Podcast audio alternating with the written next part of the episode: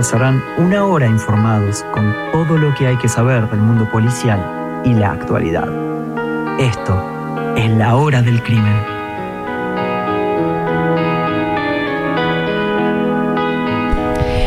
Buenos días, bienvenidos a una nueva edición de La Hora del Crimen, este programa que hacemos aquí por Radio Make. Los estaremos acompañando hasta las doce del mediodía con un programa cargado de información.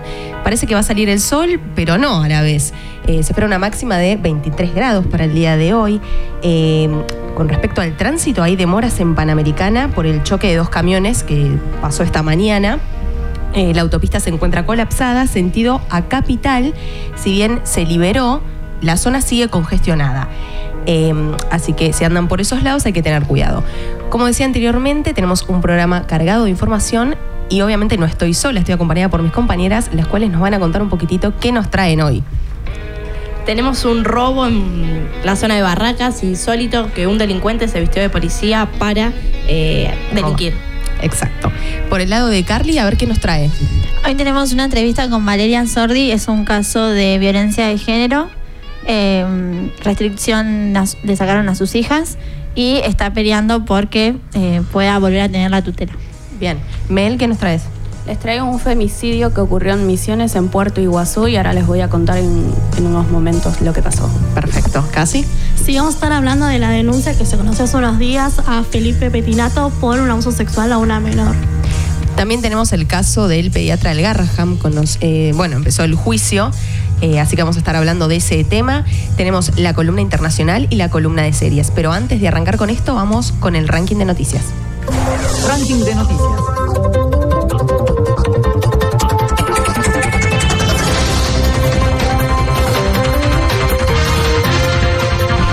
San Fernando, doble crimen de un mago y su novia, engaño, puñaladas y un extraño asalto. Los cuerpos de Leonardo Fernández y Jessica Alberti fueron hallados en su casa. Por el hecho, hay dos detenidos y un prófugo. Uno, Florencio Varela. Un hombre fue salvajemente asesinado por dos individuos quienes de- le dejaron un cuchillo clavado en la espalda y se fugaron. La causa fue caratulada como homicidio y lesiones con intervención de la doctora Mariana Don Giovanni de la Unidad Funcional número dos de Florencio Varela. Acribillaron a un financista en Quilmes. Se trata de Diego Guastini, quien fue el socio del desaparecido Hugo Díaz. Según hipótesis, fue un acto sicario y la víctima tenía custodia privada. Palermo Soho, nuevo ataque de quemacoches a una camioneta en la madrugada. El vehículo estaba estacionado sobre la calle Malavia. Analizan las cámaras de seguridad de la zona. Capital Federal, un hombre alcoholizado chocó a una mujer y a su hijo de nueve años. Ambos fueron trasladados, trasladados para ser examinados en el hospital Uquiza, donde determinaron que las lesiones eran leves. Hasta el momento el hombre se encuentra detenido con lesiones leves y resistencia a la autoridad. Regresamos con más de La Hora del Crimen.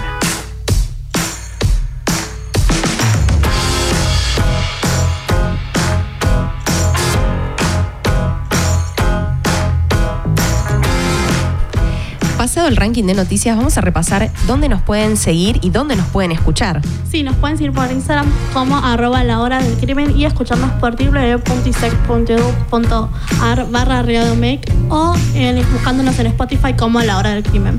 Claro, por si te parece algún programa, ah, podés revivirlo escucharnos y escucharlo. Ahora sí, nos metemos de lleno en el programa y como nos contaba Cami, hay una columna que hizo especialmente de un robo en Barracas, ¿no? Así es, un falso policía asaltó y disparó a empleados de una um, empresa para robarles.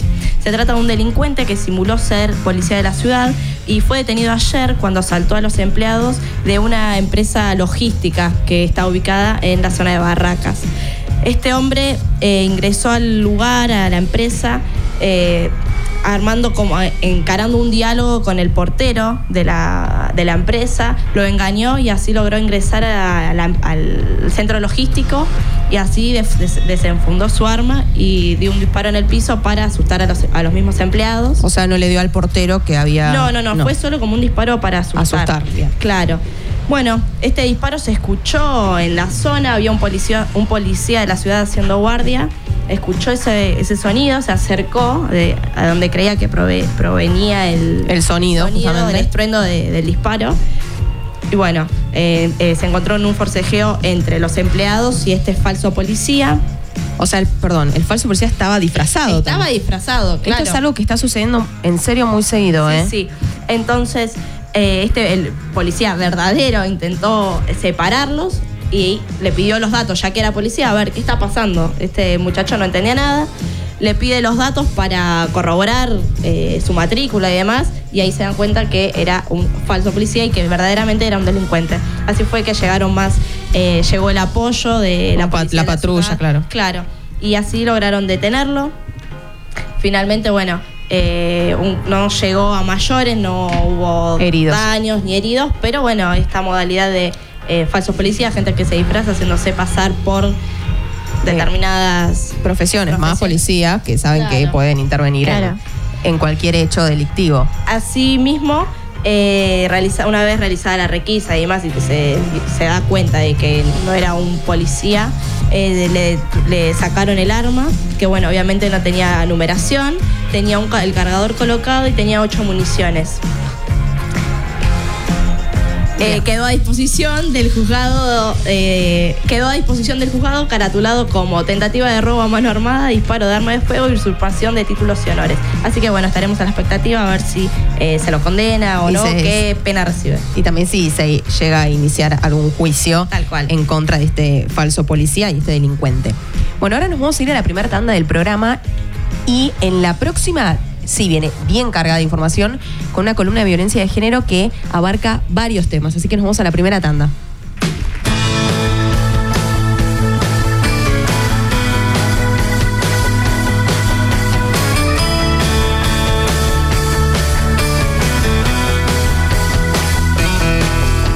Tengo una mala noticia, no fue de casualidad. Yo quería que nos pasara y tú y tú lo dejaste pasar. No quiero que me perdones y no me pidas perdón. No me niegues que me buscaste. Nada, nada de esto, hey. Nada de esto fue un error. Oh, nada fue un error.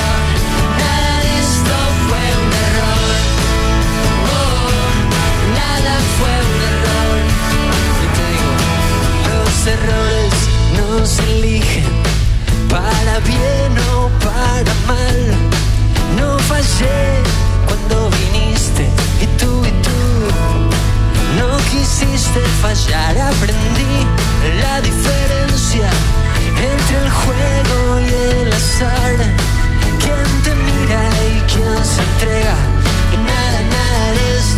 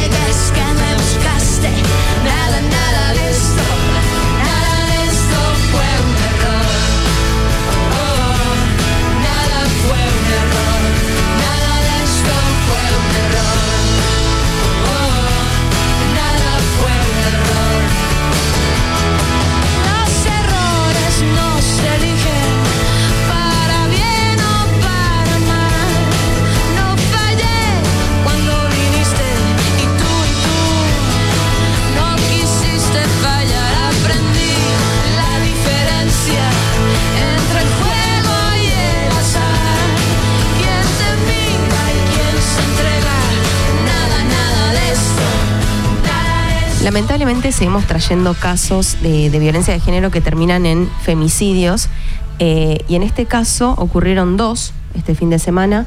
Uno fue en Misiones y otro fue en Ushuaia.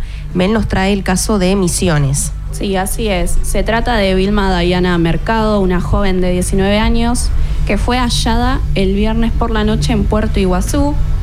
Según hipótesis, se cree que ella fue llevada hasta ahí en una moto. Quien la conducía era el femicida. Este joven está ya identificado, es Carlos Villar, de veinte años. Es un soldado voluntario del ejército argentino, de veinte años. Eh, ella, se contactaron por Facebook, era su primera cita, por así decirlo.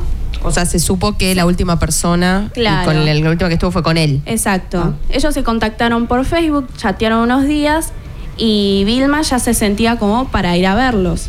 Ir una a verse, cita, claro, claro, algo tomar algo en una plaza. Pero esto no fue así. Ella eh, le avisó a su hermano por celular que iba a salir de su casa por un rato.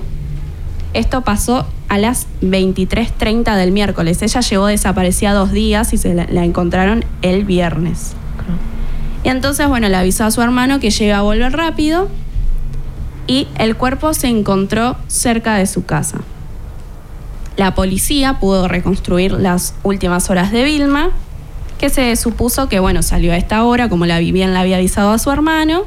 ¿Y también le avisó a su familia que se encontraba con él? No, oh, él, ah. ella avisó que salía. Ah, no, no con quién no se con encontraba. Quién. Claro.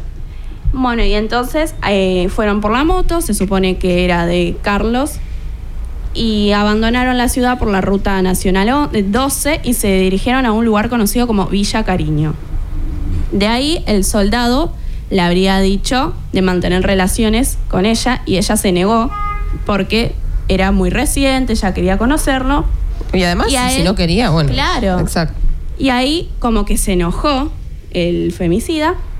Y entonces Mercado fue brutalmente golpeada y ahí se intentó defender mordiéndolo a él, lo cual cuando lo arrestaron a, a Villar, encontraron que tenía mordidas en sus brazos como defensa de ella. Y entonces le atacó sexualmente y le, atap- le tapó la boca para que no pida auxilio y la muerte fue provocada por asfixia. Y además fue abusada también luego de que esté sin vida. ¡Ay, no! Y la dejó, la abandonó, se supone que la abandonó en un, cerca de su casa. No se sabe cómo porque los datos no están. Y bueno, después en la casa de Villar encontraron la soga con la que la ató, porque también la ató para que no pueda resistirse, mediante que ella la, lo estaba intentando morder, lo, la, le puso la mano en la boca y lo asfixió. Bueno, eh, en su casa también de Villar encontraron su celular, lo que da cuenta que él fue la última persona en contactarse con ella, y está su eh, A D N en su cuerpo de, de Vilma. Sí, también los signos está, de abuso. Claro, por eso está detenido. No se sabe cuándo se iniciará, si se iniciará juicio, si saldrá en unas horas. Y bueno. Por ya. El momento está detenido, entonces. Exacto. Entonces, también las hipótesis policiales hacen suponer que ya el asesinato estaba pla- planeado, porque ya llevó la soga. Eh, la soga, todo, como que iba de una cita a matar a una... Qué locura, joven. Porque era la primera vez que la veía, ¿sí?, en una cita totalmente normal. Un soldado que se supone que está educado para... Es un voluntario, ahí tenés. Claro. Sí. Ahí están. Ah, no, es tremendo.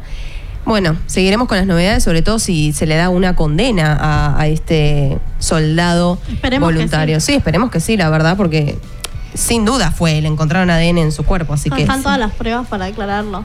Para declarar culpable, totalmente.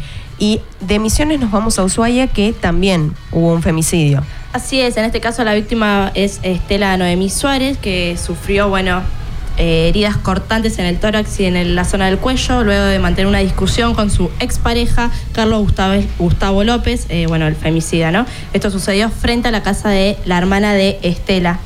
Según se pudo reconstruir, eh, los voceros indicaron que Estela estaba en la casa de su hermana, salió a la vereda a hablar con él y allí fue que comenzaron a discutir hasta que él sacó un cuchillo que tenía entre la, entre la ropa y la apuñaló. Bueno, le provocó un corte en el, en el tórax, en el cuello, que la dejó sin vida. eh, la hermana de la víctima, o sea, que estaba dentro de la casa, salió a ver qué sucedía y se encontró, bueno, con esta situación. Fue la primera en auxiliar a su hermana y, bueno, la llevó, la trasladó al Hospital Regional de la Ciudad, donde fue Eh, hospitalizada. hospitalizada. En un primer momento teni- eh, ingresó con vida, pero bueno, a los pocos minutos eh, ya falleció. O sea, ese corte le produjo una hemorragia muy profunda. Tal cual, por eso duró unos minutitos con vida hasta que, bueno, en el hospital falleció. Este hombre, eh, Carlos Gustavo López, fue detenido por la policía a cuadras del domicilio de la hermana de Estela. Eh, quedó detenido, obviamente, está incomunicado de disposición del juez de la instrucción número tres de Ushuaia, el fiscal es Federico Vidal. Según algunas fuentes que inf- informaron que hoy este femicida será indagado luego de que se realice la eh, debida autopsia. Pero bueno, nada, estamos a la espera de eh, nuevas novedades. Entonces, en ambos femicidios todavía no hay no. una condena firme para... Bueno, sospechosos no, los culpables del... Están detenidos, pero bueno, no... Sin, sin condena. Sin pena, perfecto. Bueno, ojalá tengamos novedades y en ambos casos se pueda encontrar justicia. También otro de los temas que vamos a tocar es el caso de Ricardo Russo. No sé si se acuerdan, chicas, el pediatra del Hospital Garrahan. Sí. Bueno, ayer comenzó su juicio. Eh, vamos a reconstruir un poquito quién fue y qué hizo Ricardo Russo. El eh, veintiocho de mayo fue detenido eh, el pediatra acusado de tenencia, distribución y producción de pornografía infantil con víctimas de entre seis meses y catorce años. Ese oscuro secreto que tenía, porque obviamente nadie lo sabía, de hasta ese entonces jefe de servicio de reumatología e inmunología del Hospital Garrahan, o sea, un cargo importante. Eh, se hizo público y desde ese momento todo cambió para la vida de él y de todos. El médico fue detenido en el mismo estacionamiento del centro de salud, en el cual, en esa detención, se mostró tranquilo mientras eh, los efectivos de la policía lo esposaban. Sus colegas, familia y allegados no pueden creer eh, este hecho y tampoco los cargos que se le imputaban eh, al pediatra. Eh, el juicio, ahora sí, comenzó con el rechazo del juez penal porteño Gonzalo Rúa del pedido que hizo Izquierdo, que es el abogado de Ricardo Russo, de separar al Hospital Garrahan como parte querellante de la causa. Eh, después tomó la palabra la fiscal Daniela Dupuy, quien afirmó que hay riesgos claros de que Russo se fugue y entorpezca la investigación. Eh, bueno, su, investi- su imputación corre serio riesgo de agravarse hacia una pena que será de cumplimiento efectivo, no de ejecución condicional. O sea, es cárcel o cárcel lo claro. que busca eh, la fiscal Daniela Dupuy. Por otra parte, eh, según fuentes cercanas al proceso, la defensa del pediatra contactó a madres de niños eh, que fueron sus pacientes para que declaren a favor de él. Eh, y el abogado también adelantó que intentará demostrar que hubo imágenes tomadas por cuestiones científicas. Esto es real, Ajá. lo que estoy diciendo. Esa, bueno, es la defensa, a ver, es, es el abogado. ¿Pero qué médico saca fotos eh, científicas a niños desnudos? No, además, bueno, hay que entender por ese lado la defensa de este, de este abogado, porque quiere ir por ese lado y también por víctimas que, por suerte, no han sido filmadas ni tomadas. Claro, claro, por pacientes que hayan sido, fueron, entre mil comillas, correctamente ah, no. atendidos por él. Eh, y eso es lo que busca la defensa. Eh, Dupuy, por otra parte, presentó pruebas nuevas, porque en la primera etapa se presentaron eh, doscientos setenta videos en el cual se ven a chicas de ocho y doce años, o sea, no solo videos sino imágenes también, eh, y esto no es lo único que hay en la causa, hay más, y la novedad es que eh, bueno, al día siguiente de la detención el Hospital Garrahan fue, all- fue allanado y ahí se encontraron más imágenes que son las que presentó eh, la fiscal eh, Dupuy, como venía diciendo. Eh, bueno, así el panorama se agrada fuertemente para el médico, porque si el Garrahan actúa como querellante, son más pruebas y es más pena para eh, el pediatra. Eh, bueno, la jueza Martínez Vega no tardó mucho en decidirlo, así que Russo seguirá preso hasta que finalice el juicio oral en su contra. Primero, estuvo encerrado en el Hospital Penitenciario del Penal de Ezeiza, que ahí solamente estaba vigilado por carceleros. Luego fue trasladado a un pabellón de presos comunes, y el pediatra podrá ser trasladado a la unidad de agresores sexuales de Marcos Paz, que tiene de detenidos ahí en Marcos Paz a personas como Rodrigo Eguillor, no sé si se acuerdan, sí, conocido como el Cheto de Banfield, ajá, ¿se acuerdan? Sí. Eh, también está Jonathan Fabro en ese penal, así que si se da la condena, puede que termine en Marcos Paz el pediatra Ricardo Russo, así que termina, eh, supongo que esta semana terminará y se dictaminará la condena para el pediatra eh, Ricardo Russo. Terminado este tema, vamos a otra denuncia de abuso, que es a Felipe Petinato. Sí, bueno, hace unos días, el miércoles veintitrés de octubre, se conoció la denuncia, como dijiste recién, por abuso sexual simple a una menor. El hecho que denuncian habría ocurrido el, eh, el pasado en marzo, en dos mil dieciocho, y la víctima es, bueno, hermanastra de su pareja Sofía Calas, Cal, Calasante. Y es la madre del hijo, de la hija, claro, que tienen, sí, en común. Sí, bueno, la menor... Para, en el, cuando sucedió el hecho tenía catorce años, ahora tiene quince, no se conoce la identidad, obviamente, bueno, porque es una menor y se quiere resguardar. Bueno, el abogado de la víctima habló y declaró que ella no, no habló antes porque, bueno, la, tenía dificultades que, porque eh, el abusador era pareja de su hermana y había como un vínculo. Y la denuncia se realizó hace veinte días y además, bueno, a partir de esto se realizaron diferentes test psicológicos y físicos que todavía no se tienen los resultados, pero bueno, en estos días seguro se van a, se van a conocer. La, la, la menor lo que dice es que, eh, bueno, el, es un abuso de ella, que la manoseó los genitales eh, en su casa. Cuando y, todos estaban dormidos, ¿sabes? Claro, sí, bueno. Ni bien se conoció la denuncia, que fue este miércoles, Petinato no habló, sí habló eh, Tamara, que es su hermana, hermana mayor. Bueno, como reconociendo que había sucedido, que ya conocían este hecho, pero que para ellos era mentira, que no le querían nada. También eh, su novia, Sofía, posteó como historias en Instagram, pero tampoco dijo nada. Igual justificaron diciendo de que la tocó por arriba del pantalón. Claro, sí, eso sí, es lo que también Tamara, denuncia a la menor. Tamara Pettinato también dijo que ello, esto viene como de un problema familiar en, del cual ella no quería, claro, hablar, pero hacía alusión como que hay problemas previos y como que esto pareci- pareciera ser un... como a ver, forma de... Claro, de venganza. De venganza, claro, de algo que sucedió hace tiempo, entonces como que la, claro, chica está inventando. Claro. Esto es como lo que dio a entender Tamara. Por la madre. Bueno, Felipe no habló en estos dos días y recién habló eh, el martes, el perdón, el viernes, en el programa Confrontados. Y bueno, y dijo, me río para no llorar por las víctimas que sufren eso realmente. No tengo nada que decir, lo que vaya a decir lo dirá mi abogado. Además se comparó con lo que había pasado con Michael Jackson. Claro, se comparó así por la familia y dijo, bueno... No, no solo por lo de Michael Jackson, perdón que te interrumpa, sino por su padre, padre o también, sea, su sí. padre, pero eso es real lo que ha pasado. Claro, claro, sí, se comparó Hay con ellos en dos. Bueno, dijo que él va a salir como el músico inocente de todos los cargos. Además dijo, no me acuerdo mucho de lo que me, de lo que me acuerdo, si, si, si me lo preguntan en un juicio, que no va a existir.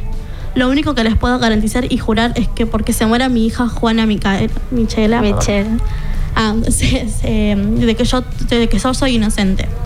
Bueno, esto es lo que dijo y se verá después, sí, en unos días. De todas formas, él dijo que larga vida no, a la hija. Qué sí. horror meter, meter tipo sí, a, a tu hija, hija largas vidas, pobre niña. De todas formas, él decía que no va a haber juicio. Eso lo determinarán los claro, abogados y un juez. Sí. Cuando se conozcan las pericias y claro. se van a declarar a todos. Bueno, es, así que esto están veremos. Carly, ¿querías aportar algo? No, no, no. ¿No? Bueno, eh, bueno, estaremos viendo qué pasará, si hay juicio, si se sabe o no, y qué, qué darán los resultados de las pericias. Nos vamos a hacer una tanda y después tenemos la entrevista con Valeria Sordi.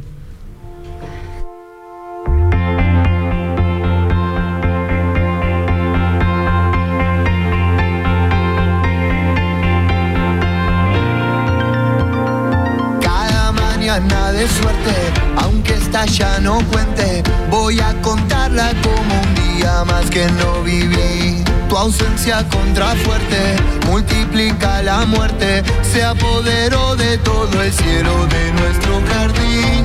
Princesa amanecida, estás oscurecida, soñé escribirte dentro de un terceto que rompí. Píntate tus colores, te pido que no llores, que no te olvides de todo lo que nos hizo así y así. Me fui. Ay, yo mismo te preparé tus cosas, las horas penosas.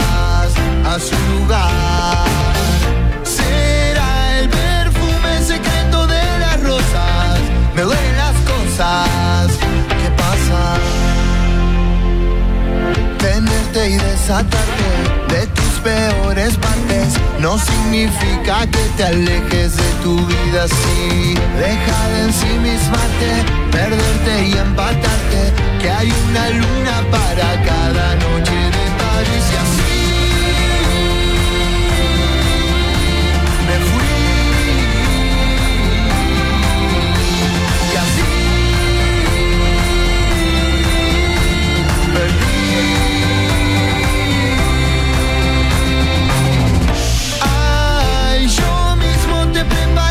Cosas, las horas penosas a su lugar. Me faltarán tus mañanas caprichosas, me duelen las cosas que pasan. Ay, yo mismo me preparé la fosa, no quiero perderte ni mucho más. Me ayudarán enfermeras milagrosas, me duelen las cosas.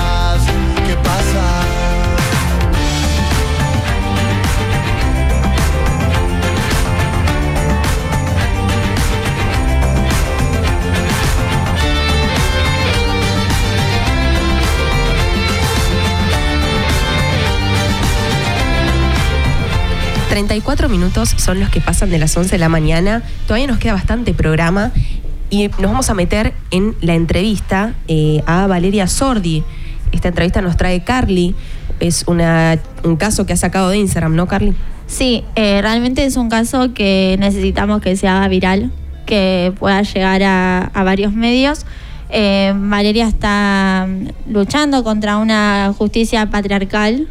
Eh, realmente. La cual no la escucha. La cual no la escucha, le sacaron a sus hijas, eh, sus hijas hoy están eh, con su padre, debemos destacar que es violador.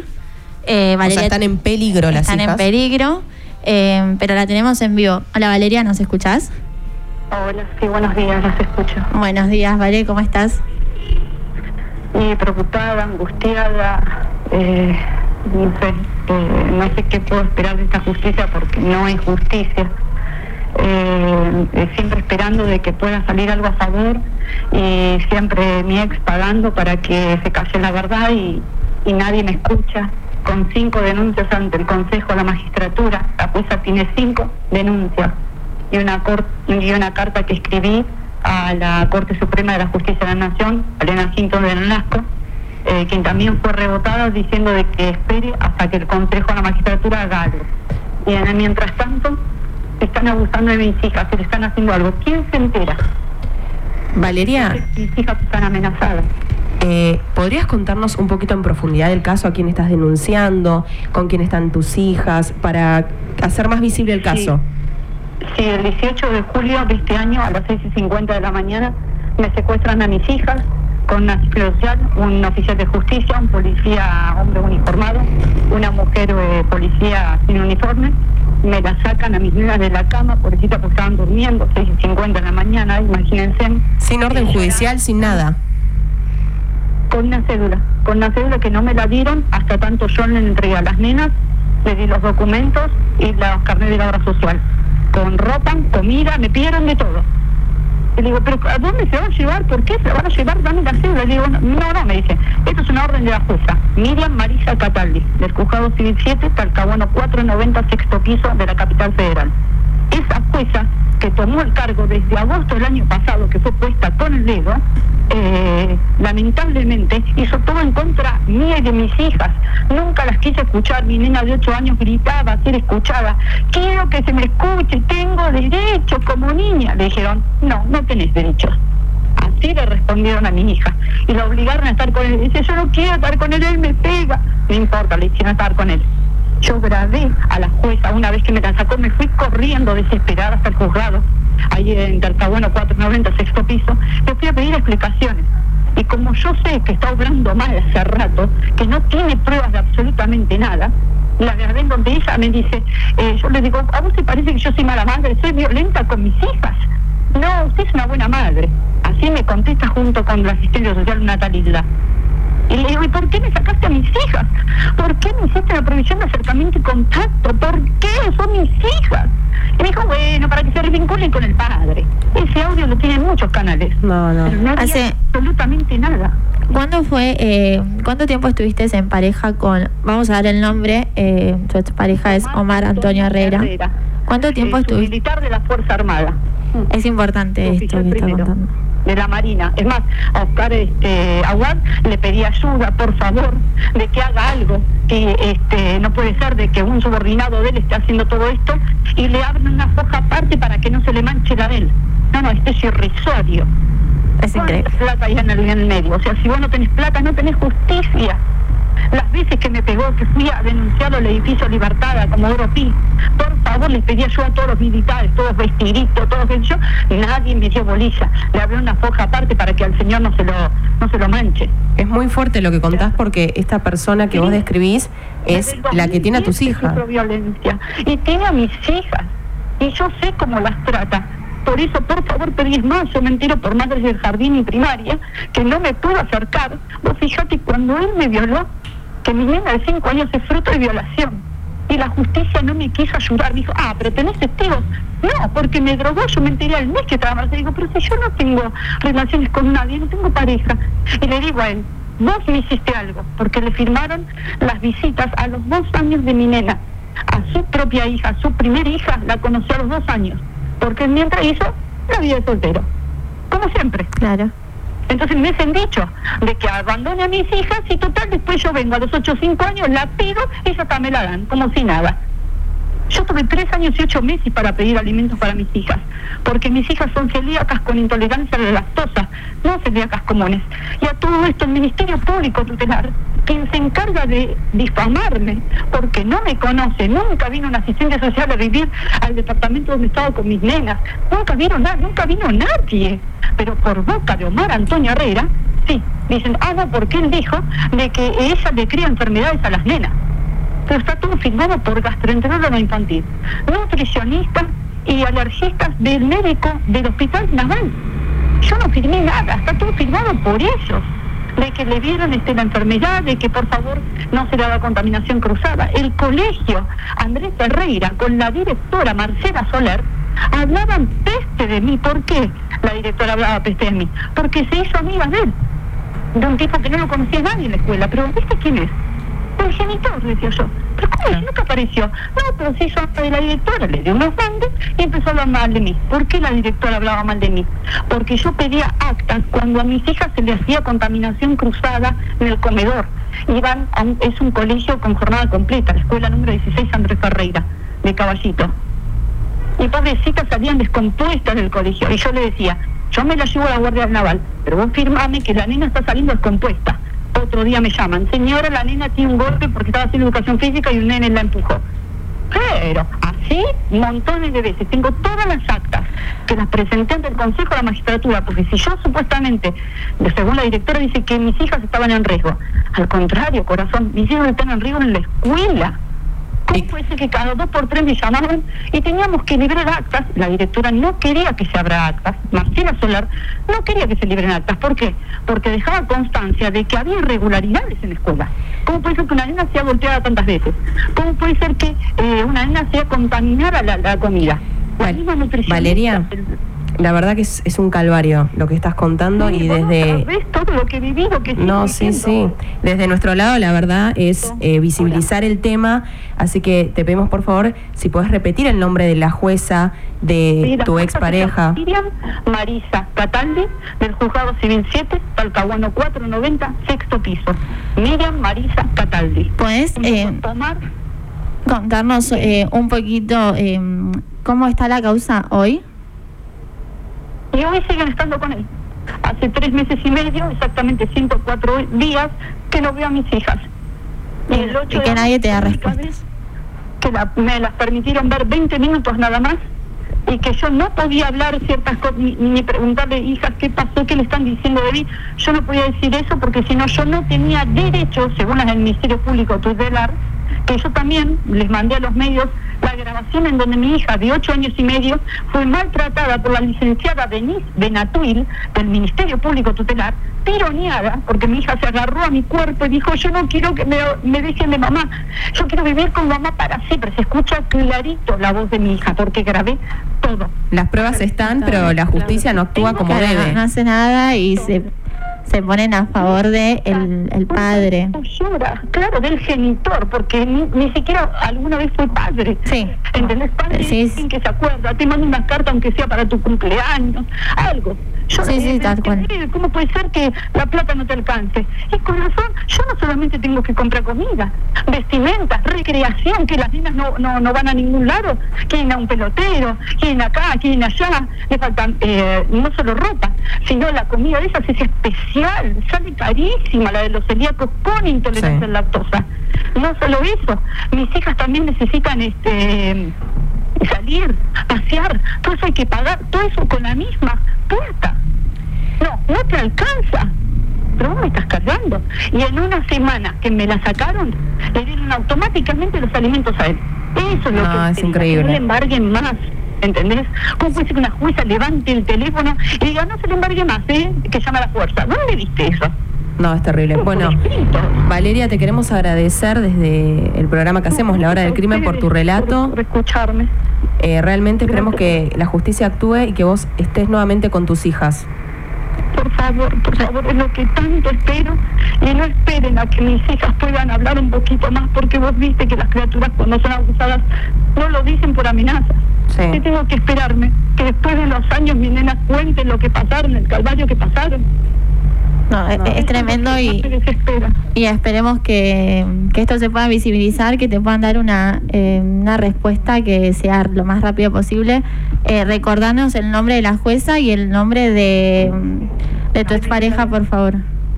Sí, la jueza se llama Miriam Marisa Cataldi, del Juzgado Civil siete, Talcahuano cuatrocientos noventa, sexto piso de la capital federal. Y mi violador, abusador, con tres, violen- tres denuncias de violencia familiar y de género, se llama Omar Antonio Herrera, su oficial primero de la Fuerza Armada. Bueno, Marina, muchas gracias, Valeria, por el relato y te deseamos gracias. La fuerza que más necesites. Gracias, muchísimas gracias por escucharme. Gracias. Muchas gracias. Bueno, durísimo el relato. La verdad esperemos que, que se haga justicia, porque es una madre que no está con sus hijas. Sus hijas están con el violador de la madre. Eh... Y acá notamos nuevamente que la justicia no actúa, no se pone al lado de la víctima. No. Eh, este caso está, eh, bueno, Valeria se, se encargó de difundirlo por sus redes sociales. Eh, claramente, bueno, la escuchamos. Eh, la escuchamos eh, muy mal, ella necesitaba contar un poco su historia y lo que eh, le está pasando. Eh, y repetimos, este caso está en las redes. Eh, lo pueden encontrar en su Instagram. Nosotras lo vamos a subir al, al nuestro personal de La Hora del Crimen.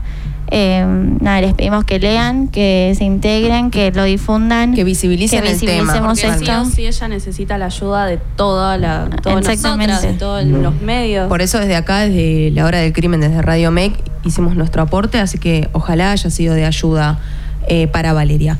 Ahora nos vamos a ir a una tanda y después de la tanda tenemos un caso internacional, la columna de series y el cierre.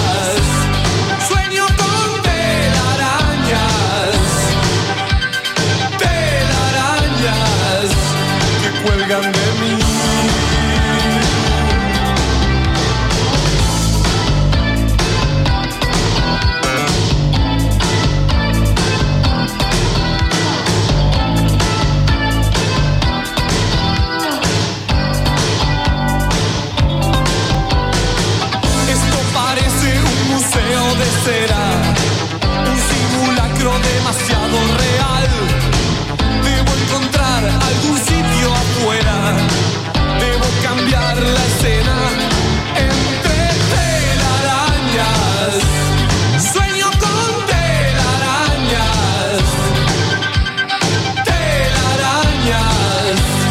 cuelgan de mí. Mis ojos perciben otra vez imágenes retro. Imágenes retro de Soda Stereo es lo que estábamos escuchando a las once, casi cincuenta de esta mañana. Nos queda un ratito de programa, así que nos vamos a meter en este caso internacional que nos trae nuestra compañera Cassie. Sí, bueno, este caso sucedió en Estados Unidos, en Florida, y es de una mujer que encontró a su hija que está desaparecida desde enero de este año en, una, en, unos, en unos videos porno en una página. Y bueno, del hecho recién se conoció el veintiséis de octubre, después de haber radicado la denuncia y haber detenido, bueno, al, al secuestrador. Bueno, la, como dije recién, la, la menor aparecía, la menor de quince años aparecía en videos y páginas porno donde se sometía a agresiones sexuales, y la joven por suerte fue rescatada con vida. Y hasta el momento hay un solo hombre detenido tras la denuncia de la madre, que se llama Christopher Johnson, y está vinculado a casi sesenta videos donde aparece la menor. Además contó la víctima que había quedado embarazada y que este hombre la llevó a una clínica para practicarse un aborto. Y bueno, hasta ahora, bueno, el acusado está, eh, está acusado de agresión, eh, de agresión sexual y obscenidades a una menor de edad, y está detenido bajo fianza de setenta y cinco mil dólares. Hasta, eh, hasta ahora no se, bueno, no se sabe el nombre de la menor, obviamente, para protegerla, ni de la madre, pero todavía no, no empezó ni el juicio ni nada. Así que para una que... condena firme a esta claro, persona. Así que esperemos, bueno, que se cumpla eh, la, la condena. condena sí, sobre todo que primero se inicie un juicio y también que termine esta esto de difundir vi- videos y todo lo que claro, es no, la que pornografía. Estaba, bueno, la madre es desesperada. Lo que hacen muchas madres cuando, bueno, secuestran a sus hijas en trata de personas, sí, que empiezan a buscar es que páginas. Lamentablemente es un lugar en donde claro, y se, se encontró con, con, por suerte, con su hija, y bueno, pudo dar, fue a denunciar y la encontraron con vida. Por ah, suerte, lamentablemente bueno, hay que decir eso. A pesar de, bueno, que haya pasado por cosas difíciles, nada, la puede encontrar con vida. Bueno, terminado este tema que nos trae Casa de Estados Unidos, ahora nos vamos a meter en la columna de series. ¿Se acuerdan que la última vez yo ah. les contaba de Criminal? Que bueno, sí, sí. es una serie policial que concentra eh, en una misma sala de interrogatorios historias criminales. Bueno, yo la vez pasada les contaba Criminal España. Hoy les voy a contar el Criminal Inglaterra. Bueno, como les decía, todas estas eh, series de Criminal tienen la misma temática, que son los interrogatorios. Bueno, consta de tres capítulos. El primer capítulo, eh, los investigadores presionan al protagonista del capítulo, que es Edgar, un médico, que es bastante impasible, este médico, que está acusado de violar y matar a su hijastra. Adolescente, la hijastra.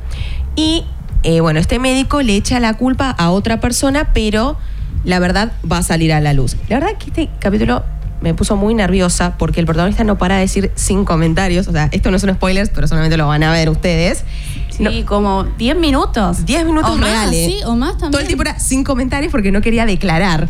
Eh, pero bueno, después, como les decía, la verdad sale a la luz y se sabe quién fue el culpable de este caso. Después, el otro capítulo eh, tiene como protagonista a una mujer llamada Stacy, que es bastante soberbia eh, y también temperamental, eh, la chica. Eh, bueno, y esta Stacy está acusada de envenenar al novio de su hermana, es decir, oh. su cuñado. También ahí te va a contar si, bueno, por qué lo hizo, eh, qué la llevó a hacer eso. Así que ese, ese dentro de todo está bueno. Eh, y el último capítulo, como les decía, son tres. Eh, el protagonista es un camionero, un repartidor, que... Eh, los interrogadores le hacen bastantes preguntas acerca del paradero de unos inmigrantes. En todo el cuestionario es bastante poco colaborativo, pero una mala pasada del protagonista pone en riesgo todo el operativo que había planeado la policía para encontrar al culpable. Bueno, eh, el epicentro de la serie, además eh, de los interrogatorios, es el tiempo, el cual es un rol importante en esta criminal, a diferencia de Eh, Criminal España, como les contaba la semana pasada. La verdad, es una serie muy monótona, o sea, no vas a ver como mucho... No hay sorpresas. No, no hay sorpresas, no hay despliegue, no hay producción, pero bueno, si te gustan los, los casos criminales y te gusta lo más tranquilo, esta serie es recomendable. O sea, son tres capítulos de cuarenta minutos más o menos, que está disponible en Netflix. Criminal Inglaterra es esta. Eh, dicho esto, ya se nos acerca el final del programa, así que vamos a ir repasando el clima extendido. Bien, tenemos hoy una máxima de veintitrés grados, mañana miércoles una mínima de dieciséis y una máxima de veintidós con lluvias aisladas, el jueves una mínima de quince y una máxima de veintitrés, algo nublado va a estar eh, y por momentos va a salir el sol, y el día viernes una mínima de dieciséis y una máxima de veintitrés, soleado. Se espera un fin de semana con buen tiempo. Si te perdiste los programas, ¿dónde los puedes escuchar? Sí, nos pueden escuchar en Spotify, en la sección de podcast como La Hora del Crimen, o en vivo por doble u doble u doble u punto isec punto edu punto ar barra Radio Make, y además seguirnos en nuestro Instagram, que es arroba La Hora del Crimen. Bueno, se nos ha terminado este programa de martes. Eh, nos vamos a reencontrar el martes que viene aquí por Radio Make, eh, haciendo La Hora del Crimen a las once de la mañana. Gracias, chicas. Y a ustedes, gracias por escucharnos. Nos vemos el martes a las once. Chau.